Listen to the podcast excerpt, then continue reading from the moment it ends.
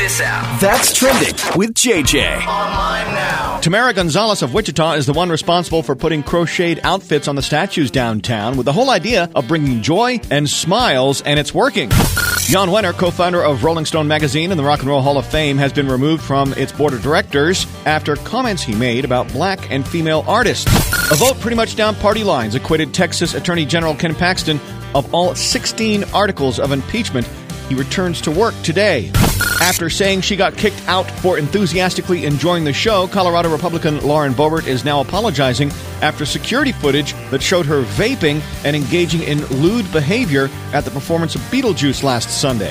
And apparently, the stealth capabilities of the new $80 million F 35 fighter jet work too well. The Air Force has lost one. After a pilot ejected yesterday over South Carolina, officials are asking for the public's help to find it. Maybe they should have put an AirTag on it. And that's trending.